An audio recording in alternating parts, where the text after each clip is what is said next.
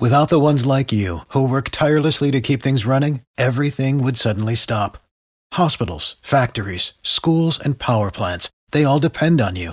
No matter the weather, emergency, or time of day, you're the ones who get it done. At Grainger, we're here for you, with professional-grade industrial supplies. Count on real-time product availability and fast delivery. Call, clickgrainger.com or just stop by. Grainger, for the ones who get it done. I mean, here's a guy that criticizes everybody, whoever they take. He's got the answers to who you should take and who you shouldn't take. And all of a sudden, he's an expert. He's in our paper 2 days ago telling us who we have to take.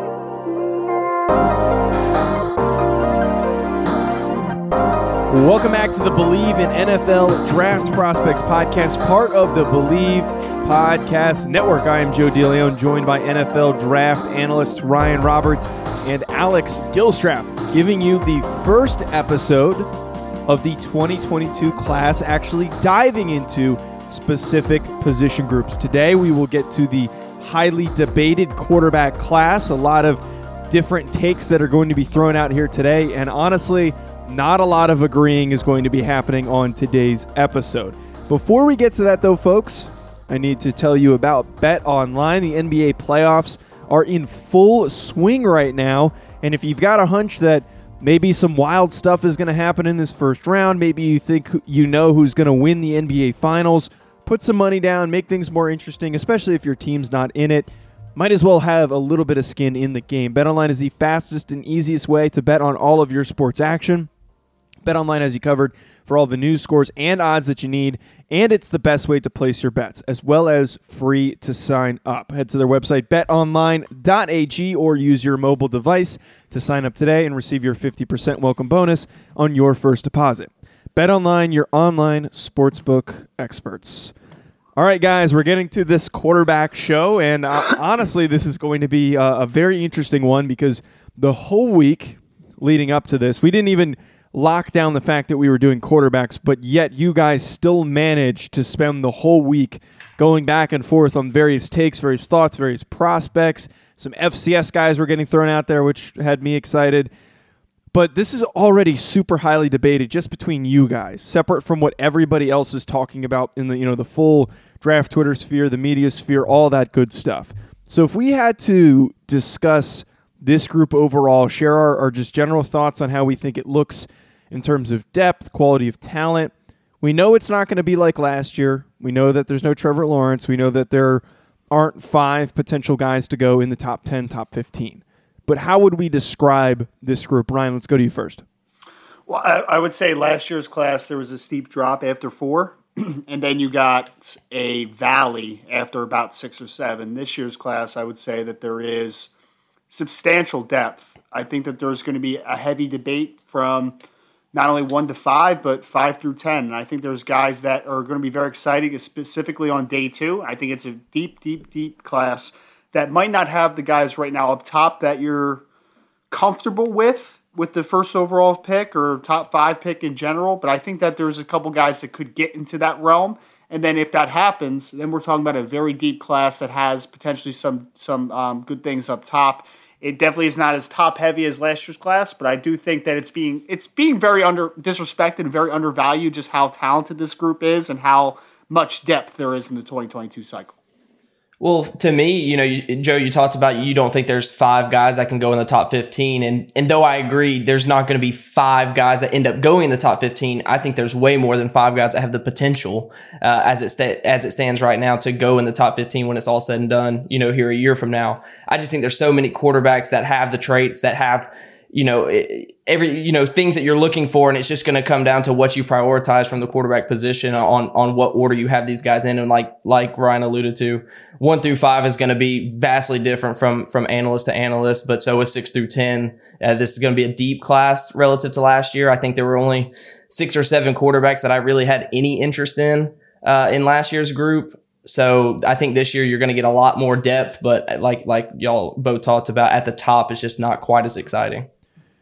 And the one thing that seems to keep popping up here, and you guys both touched on it, nobody is going to have the same top 5, I think, come draft time. And last year, We knew who number one was since the start of the cycle. Nothing budged, nothing changed. At the same time, it seems like what the debate mostly was is who's two, who's three. Is it Justin Fields, Trey Lance? Then Zach Wilson pushed his way into the conversation. Mac Jones somehow found his name in there as well. And right now, it's not even that close. It seems like it's some guys have Sam Howell number one. Some people have Spencer Rattler. Ryan has a very interesting QB1, which he shared with Alex, but we're gonna get to that later. It was put in the group chat. I just realized that was already spoiled. But if we're talking headlines to watch, and I think at the start of any draft cycle, there are going to be headlines that develop that are going to fester and continue to build. And every cycle, there's always that one thing that we continually keep seeing. For this draft cycle, what do you guys think is going to be the headline for the quarterback class? Well, I think that it's kind of the same for every draft class and every position group mostly. It's going to be the difference between what the media perceives as the top of the class or the pecking order comparative to what the NFL looks at. Because last year for the quarterback class, I mean, we didn't really talk about this much. It's like the media and the NFL were kind of on this same page in the effect of, like, at the end, everybody on both sides were saying it's Trevor Lawrence, then it's Zach Wilson, then we have to figure out who 3 and 4 is, and then even into 5. So I feel like for the most part, it was pretty solidified up top, kind of the thoughts on the class.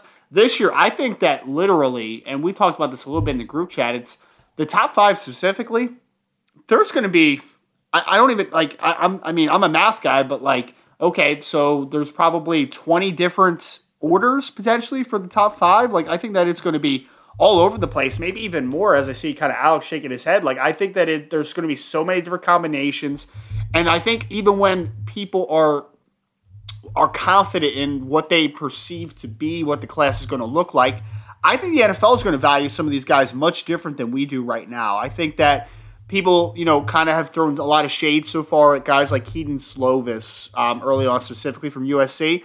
I think that NFL teams are going to love Keaton Slovis because he's going to be a 3-year starter at USC. Even if you are a little bit lower, I think that he's going to be near the top of the class just because of, those resume builders that people really, just go to so much. It's that it's not only the experience factor, it's coming from a big program in one of the Power 5 conferences. Like, I think that those things are always going to stick with NFL teams a ton more.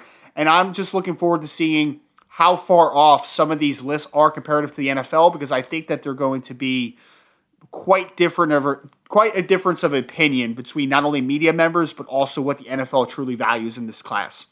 Alex, I don't mean to cut you off but I just want to throw in there, considering the fact that Mac Jones in the top 3 was fabricated for about a month before the draft, I completely agree with that. Not even having as much in-depth knowledge as you guys do in this quarterback class, we are definitely going to have vastly different perceptions than the NFL does. Again, just the Mac Jones thing is enough to sell that to me.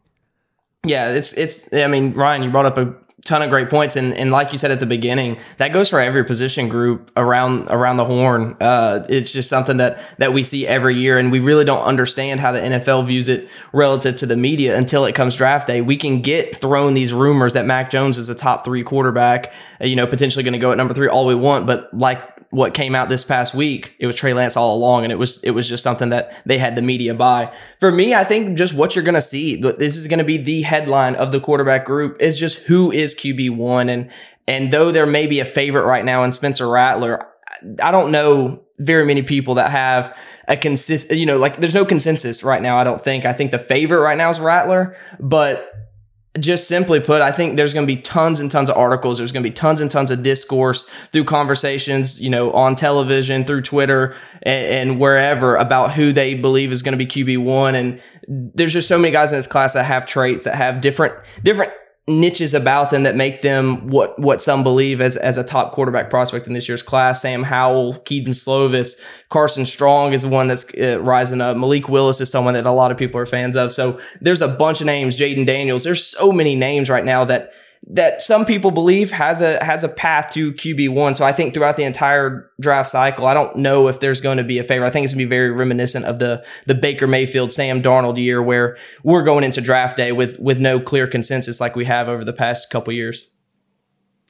So hitting on a guy that we think has the highest upside, somebody who could maybe not really have it right now and probably won't be ready to start come draft time and wherever he heads to and he's selected, but given the time to develop and properly work his way into a starting caliber quality of play, that he could be playing at an elite level. And I think a good example for our listeners, like Trey Lance is a good example of somebody with really high upside. He didn't play a lot of games. You have the traits. He ends up in San Francisco. If he develops properly, he's going to be a really good quarterback. So if we're talking the big upside guy in this group, Ryan, who is your pick? I think it's Spencer Rattler. I think that's why a lot of people have kind of gravitated towards him as the potential quarterback one, because there's not a guy, again, that I think has separated himself amongst this group. But what people are going to look at is arm strength, arm talent, and athleticism. Like, those are things that are going to kind of transcend our current projection. That's what's going to make it to the next level. And when we talk about Spencer Rattler from a talent perspective, I mean, the kid has a great arm. I mean, maybe the best arm in the class, I think. Like, when you combine the fact of, like, he has distance, he has velocity, but he also has release quickness when that ball gets out in a flash. I mean, we were watching during the season, I was watching one of the Oklahoma games, and my wife was sitting there, and she's like, wow, he throws the ball a lot like Pat Mahomes. And I was like, I don't want to put that out there in the universe, but I mean, he does a little bit. Like, the release is similar because it just comes off his hands so quick. And then you have that top with a very solid athlete, and we saw the upside this past year, 28 touchdowns, only 7 interceptions in his first year as a starting quarterback, only a redshirt freshman. I think that's why people are gravitating towards him so much. It's the fact of he was very young, first-year starter, in an offense under Lincoln Riley that has produced quarterbacks at a high rate, Baker Mayfield to the Kyler Murrays to the Jalen Hurts. They have produced NFL quarterbacks that have gone in the first 2 rounds of the draft in recent years. So I think when you couple all that together, he is the guy that people look at and say, I could see that. It's probably the clearest projection to getting to the quarterback one.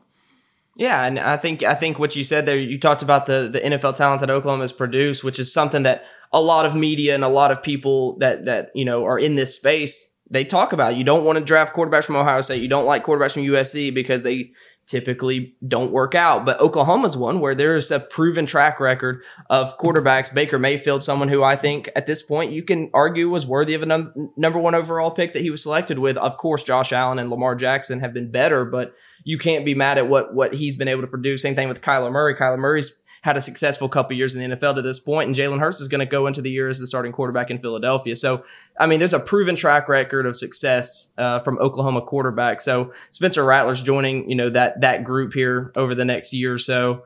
And I just think, the talent on the field, like you said, Ryan, is just something that there's a lot to him that there is to like on the field. So I definitely am in agreement that there's a lot of upside there. But for me, let's just talk about physical traits. And physical traits starts with Malik Willis, the quarterback out of Louisville. Trey Lance, Louisville. Joe, does he go to Louisville?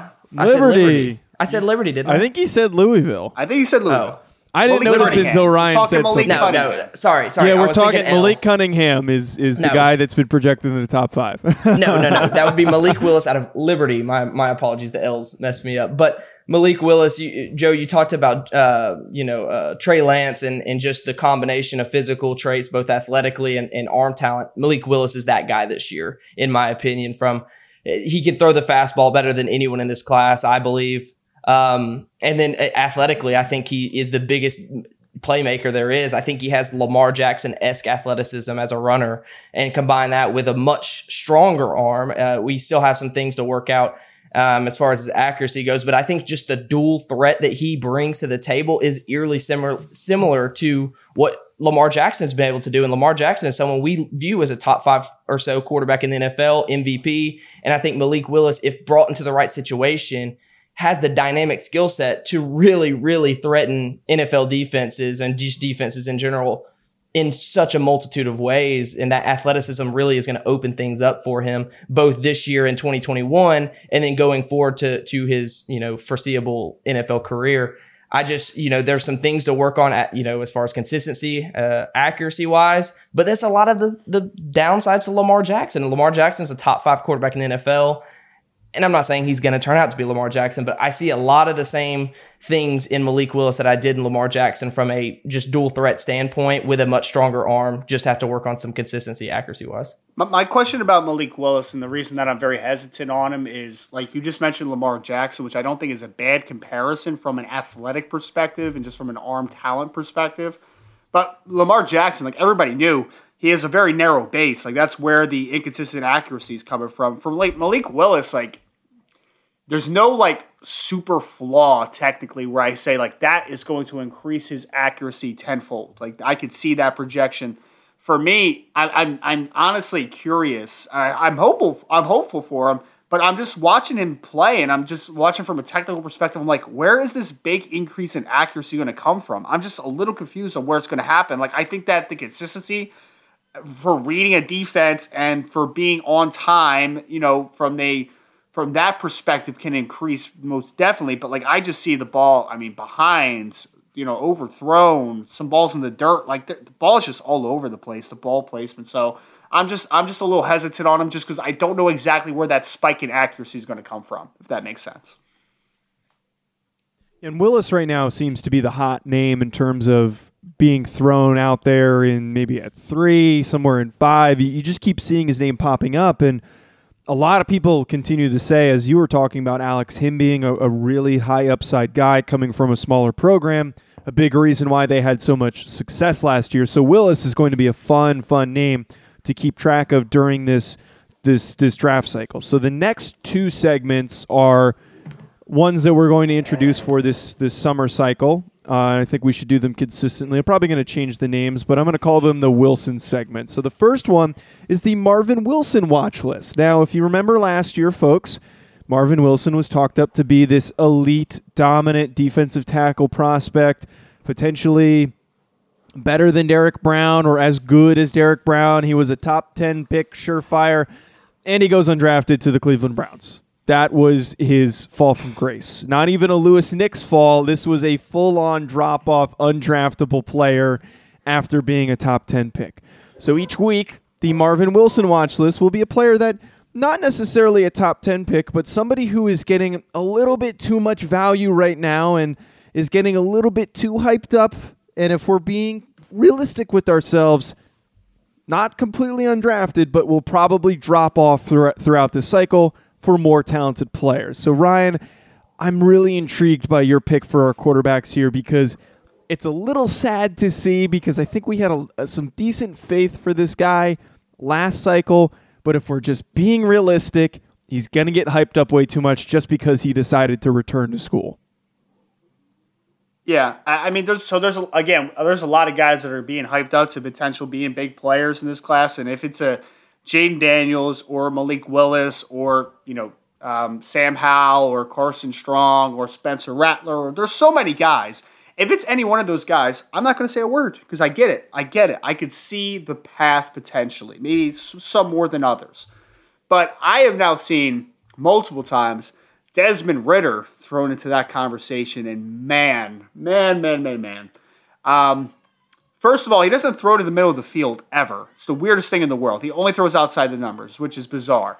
Accuracy, again, is not great. He's a good athlete. He has a good arm. He has all those unteachables, which is great. That's fantastic. But at some point, a guy's going to be a 4-year starter at Cincinnati, and for 3 years, he was a little better in 2020 than was in 2019, but like for the most part, he's just been the same guy for 3 years. It's the Kellen Mond effect all over again. I was gonna say that. It's the Kellen Mond thing. It is, man. It really is because Kellen Mond was the same guy for 4 years. And then we went to the draft and everyone's like, oh, maybe he could be a first round pick, and then he ends up being a 3rd round pick. And you're like, okay, that's where he probably is going to go. Desmond Ridder's the same thing. People are gonna talk 1st round, they're gonna talk early 2nd.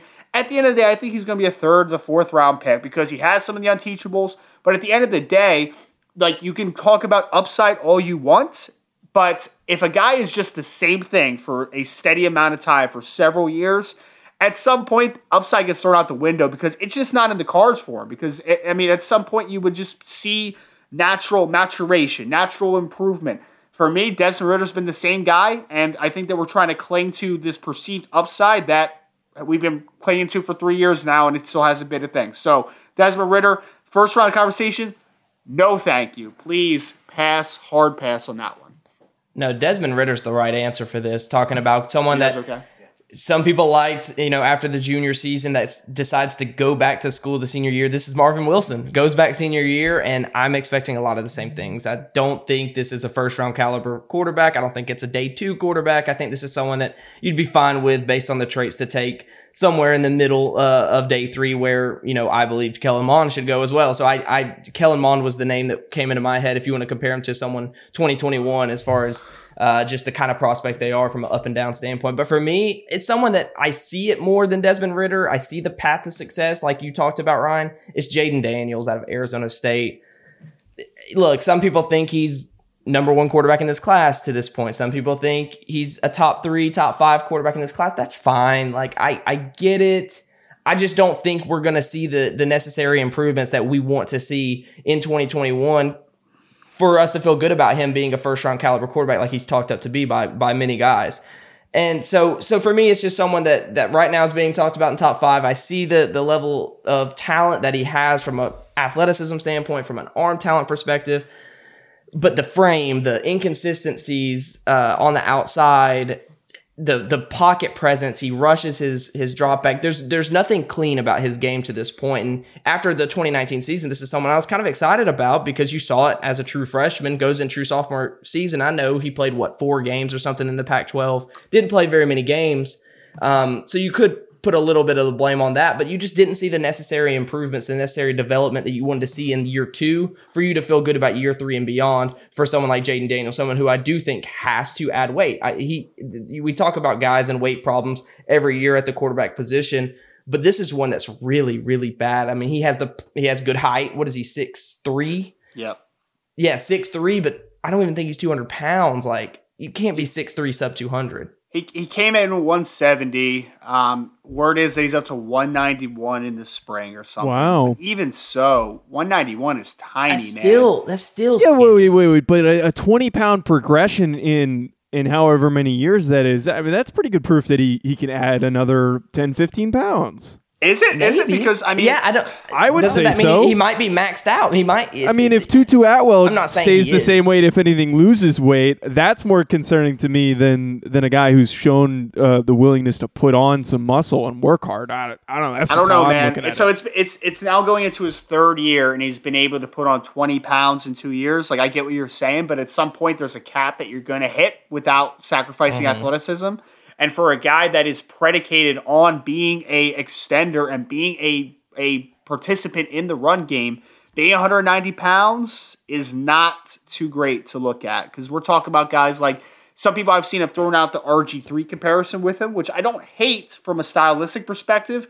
But RG3 was 215 pounds, 220 pounds, not 191 pounds. Like, I think there's legitimate concerns about that frame because at some point you're putting on weight, and then you're sacrificing what makes him special, which is his athleticism, and I think that's the issue at hand. Yep. All right, that's a fair concern. And flipping to the other Wilson watch list, we're talking about Zach Wilson, previously the Joe Burrow watch list, who we only did this one part of it last cycle, and this is specifically a guy who isn't really on our radar to be in the top 15 pick discussion, or I guess for this case, the top 5 quarterback discussion, maybe even top 3, yet could potentially shoot up draft boards. For Alex's sake, this is the Kyle Trask watch list.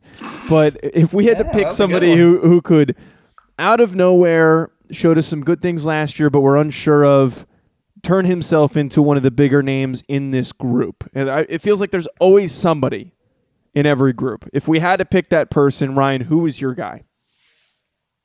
Well, for Notre Dame fans out there like myself and like Joseph DeLeon, a young man that is going to break our hearts continuously throughout the next few years, and that is Mr. Phil Dracovic, quarterback out of Boston College, former Notre Dame player, now Boston College star quarterback. And, I mean, I don't even know if this is that much of a hot take for this rise because Dane Brugler put him at number 15 in his mock draft going to the Pittsburgh Steelers. So, apparently, the NFL, like I was saying before, like I think draft Twitter is going to be a lot lower on Phil Dracovic than maybe the NFL is.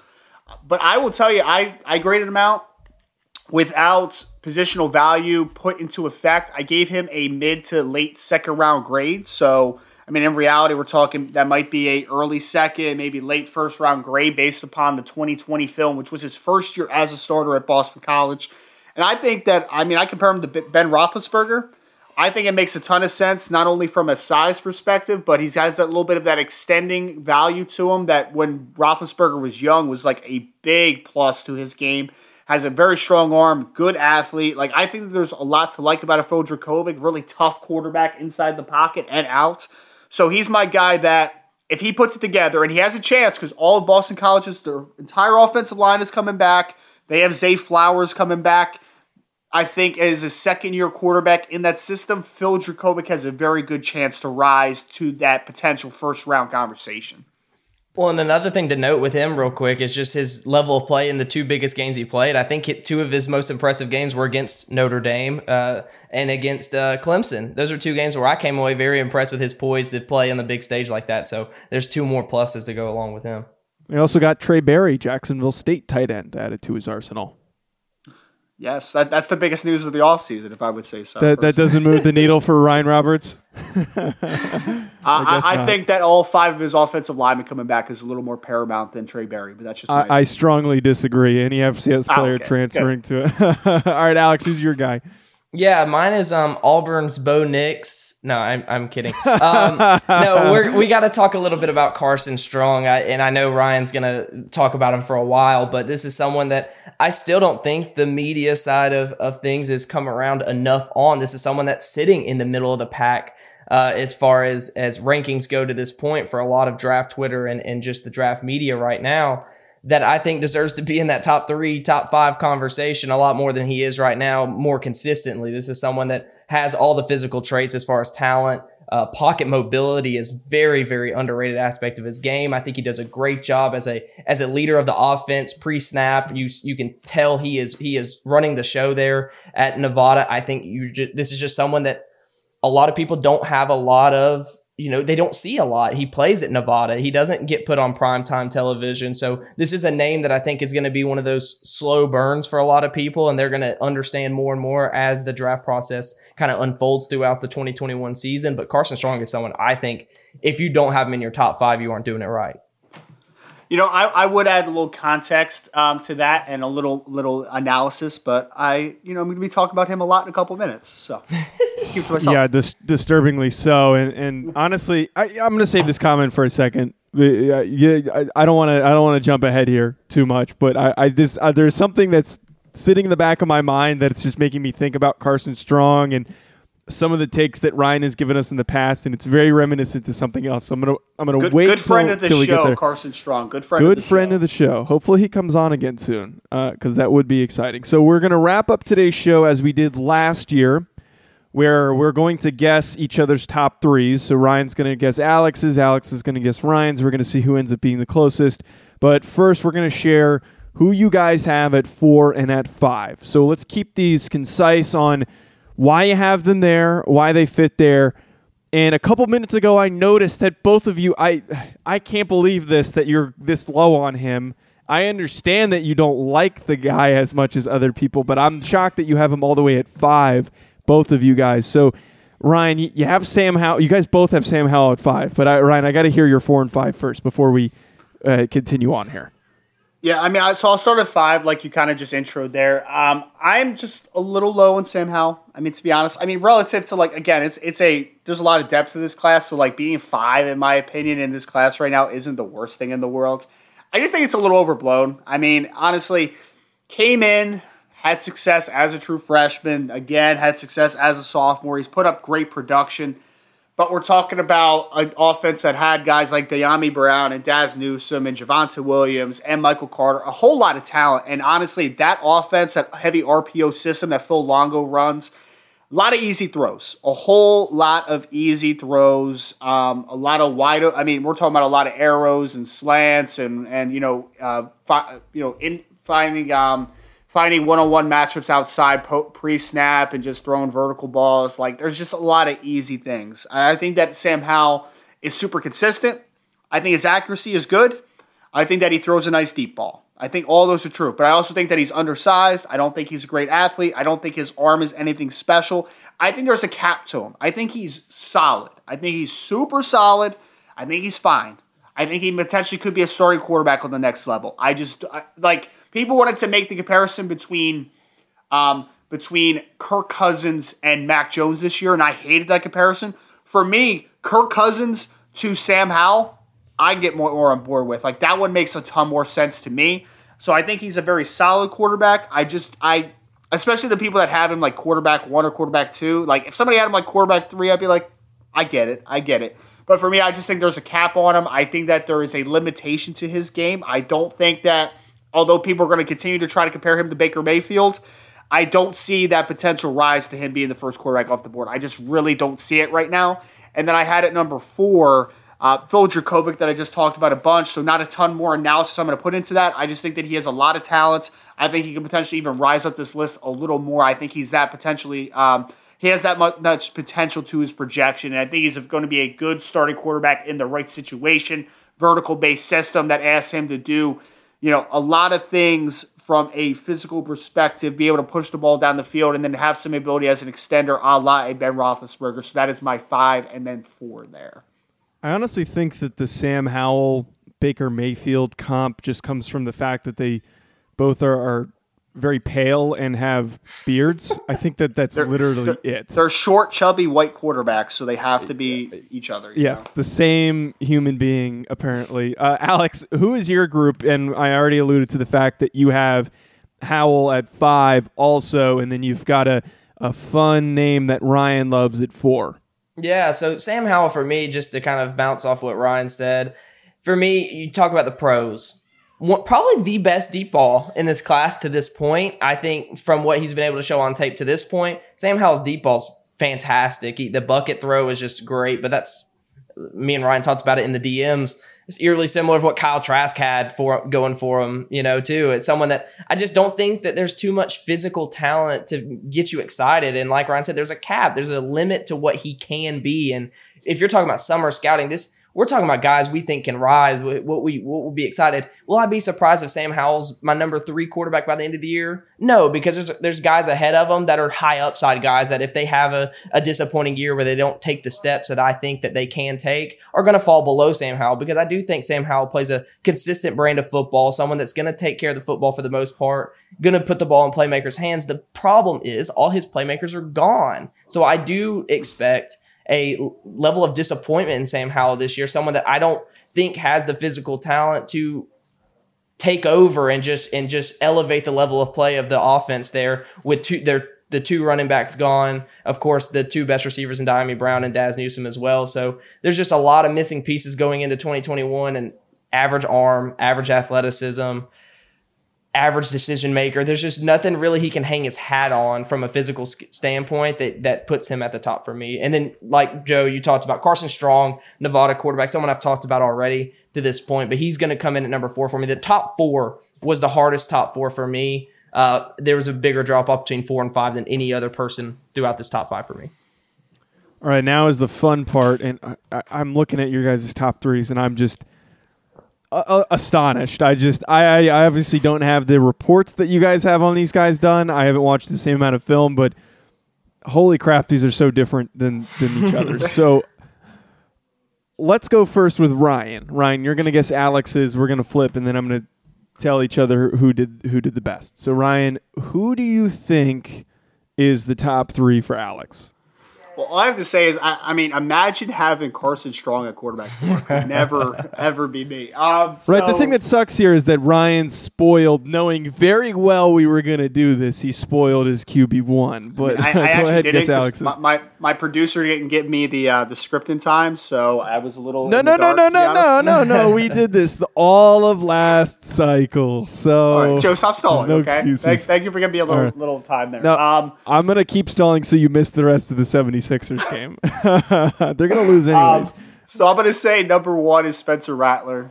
I think we talked about that one enough. I would say Rattler is number one. For Alex, I will say that he has Malik Willis at number two, and then I will say that he has Keaton Slovis at number three. That would be my guess. All right, Alex, your turn to guess Ryan's. Okay, I know Ryan's. Ryan's is easy. Number one is Carson Strong. We've talked about it. Number two is Spencer Rattler. Again, we've talked about it. And number three is Keaton Slovis, unless he flipped up 2 and 3 last minute. But that is the three in the right order, to my knowledge. Yeah, you guys both swapped each other's 2s and 3s. So Ryan was Carson Strong, Keaton Slovis, and Spencer Rattler. And then Alex, yours was Rattler, Slovis, Willis. So there was a little bit. Nice to know. You guys are... Alex, it's nice to know that you read my reports that I put out, because it was very easy to find that out, man. Very easy. But you obviously don't read my stuff. So wait, I swore you had Rattler as QB1 until you did Carson Strong. Go look. Right. I got 7. Right. It was a 7-9 on Slovis and a 7-7 on Rattler. Go take a look. So the one thing that I want to address here, because we've talked about these guys all individually at different points, but the thing that we can't just glaze over is the fact that Ryan has Nevada quarterback Carson Strong as QB1. And what I was saying earlier is this is eerily reminiscent, for some reason in my eyes, to the take that Ryan had at the beginning of last cycle with J.C. Horn. It's a very similar situation. Ryan has spoken to Carson Strong before, similar to how he's spoken to J.C. Horn. There's a little bit of a connection there in terms of him knowing him as a person, not just as the player. But the fact that you're going against the grain, you have a take that literally nobody else has. I don't think there's going to be anyone else for the next 5 months that has Carson Strong at QB1. And then come draft time, I hate to say this, I think this is going to be another one of those situations where Ryan's going to end up being ahead of everybody, and it might actually end up happening. No, don't gas him up that much. My job is to gas up Ryan. My job is to gas him up. Get off his lap. Call me a genius, dude. Chill. Thank you, Joe. You've got nothing to say after that? I just gassed you up, and you're just thank you. You want me to give you analysis? All right, I'll give you analysis. All right. Yeah. Why is he QB1? We have to talk about this. Okay, all right, so let's talk about a few of the things that have been recurring issues. Players not improving. From 2019 to 2020, Carson Strong took about as big a leap forward as you will find in this class across the board, from a yards per attempt, from a deep ball accuracy. Everything was so improved. Plays under Matt Mummy, who is the son of Hal Mummy, who is the person who basically invented the air raid, okay? So Nevada runs the air raid system, and he fits that mold in the effect of the dude has a cannon for an arm. Like, we're talking about the ability to drive the football and to throw the football for distance. I think he has an arm that rivals anybody in this class. He's 6'3" plus. He's 215 plus pounds. He fits the size measurables, and he fits the arm strength measurables. Why I like him so much is the fact of the improvements. He told me that he watched a lot of Russell Wilson to improve his deep ball, because in 2019, he was not a good deep ball thrower. He said that he threw the ball way too flat. In 2020, he said, I need to put more arc on the football. I need to fix my trajectory. He does that. Has a phenomenal season. When we break down what Carson Strong is, he has all those unteachables, but also it's the effect of, like, man, he is, when we're talking about the ability that a coaching staff puts into a player from a pre-snap perspective, Carson Strong is given all the ability at the line of scrimmage to set protections, change plays. He is given that as only a redshirt sophomore. And then decision-making, the kid has thrown 11 interceptions in 2 years, including only 4 this past year. So he's a quality decision maker with a big-time arm. He's got subtle, good pocket movements to avoid rusher. Is he a guy that's going to run a ton, like a Malik Willis or a Desmond Ridder or any of those guys? Absolutely not. But as an extender of the football inside the pocket, as a pocket manipulator, very good. So I got a pocket manipulator who's incredibly smart, who has a cannon for an arm and has some of those unteachables, and the coaching staff trusts him that much. He's only a redshirt sophomore. And not, for me, seeing the jump that he made from 2019 to 2020, projecting forward, I think he's going to take another huge step. And when we're talking about some of these guys that have inconsistencies to their game, or they have lack of size, or they have lack of arm strength, or they have lack of athleticism, I think that Carson Strong is the type of guy that's going to check a whole lot of boxes. And I don't understand why some people wouldn't be high on him in general. Because if you don't have a quarterback one, I understand it. Because if you're banking for Spencer Rattler, I get it. Keaton Slovis, I like Keaton Slovis too. But for me, Carson Strong checks a whole lot of the boxes, and the trajectory that he has been on as a quarterback over the last 2 years, I think is notable, and I think that projecting forward, it's reasonable to believe that he's going to take another huge jump in 2021. No, I'm completely with you. I mean, like we talked about throughout the show about Carson Strong just kind of hinting at it. Carson Strong has a lot to like. From a physical standpoint, from a decision-making standpoint, from the ability to make pre-snap adjustments as a redshirt sophomore, like you talked about there during that spill about Carson Strong. But he's a good football player, and I think he's someone that people still need to come around to. I'm not quite as high on him as you are to this point, but I think he has everything in his arsenal, everything at his disposal to continue to take those leaps that you're referring to between 2019 and 2020 and take that into 2021. And he's going to push for a top 10 pick, I think, at this point. I think that there's no reason to think that he couldn't push for a top 10 pick. I can already predict it. There's going to be level of competition concerns. There's going to be, concerns about the defenses that he faced and how that's going to translate to the next level. But I think the talent on the field is up there with the rest of them. I have him over Sam Howell, who many believe is QB1 in this class even, but there's a little bit more certainty I have with a couple more quarterbacks. And then I'm just a Malik Willis guy who is in my top three. I love Malik Willis. Couldn't be fun football player. You can't look, it's summer. I can take stabs at high upside guys. And that's what Malik Willis is. I'm with you, man. Oh, I thought that was you taking a shot at Ryan for taking a stab at a high upside guy. All I'll say is the last high upside guy that I took a stab out in the summer is Tamarian Terry, who went undrafted. So that's all I got. Yeah, we got to remember those. We got to remember those. That's Alex's boy this year is Malik Willis, Tamarian Terry clone. Man, we'll see. Give us a few months. All right, that parting shot is a great time to end today's show. Follow us on social media at NFL Prospects Pod. At Joe DeLeon, at Rise N Draft, at Alex Gillstrap, at Believe Podcasts. Also, head to Believe.com to find our show as well as hundreds of other shows. Hit the subscribe button, leave us a 5-star review. Stay tuned for the rest of the week as we are going to have prospect interviews coming your way. We'll talk to you soon, folks. Enjoy the rest of your week.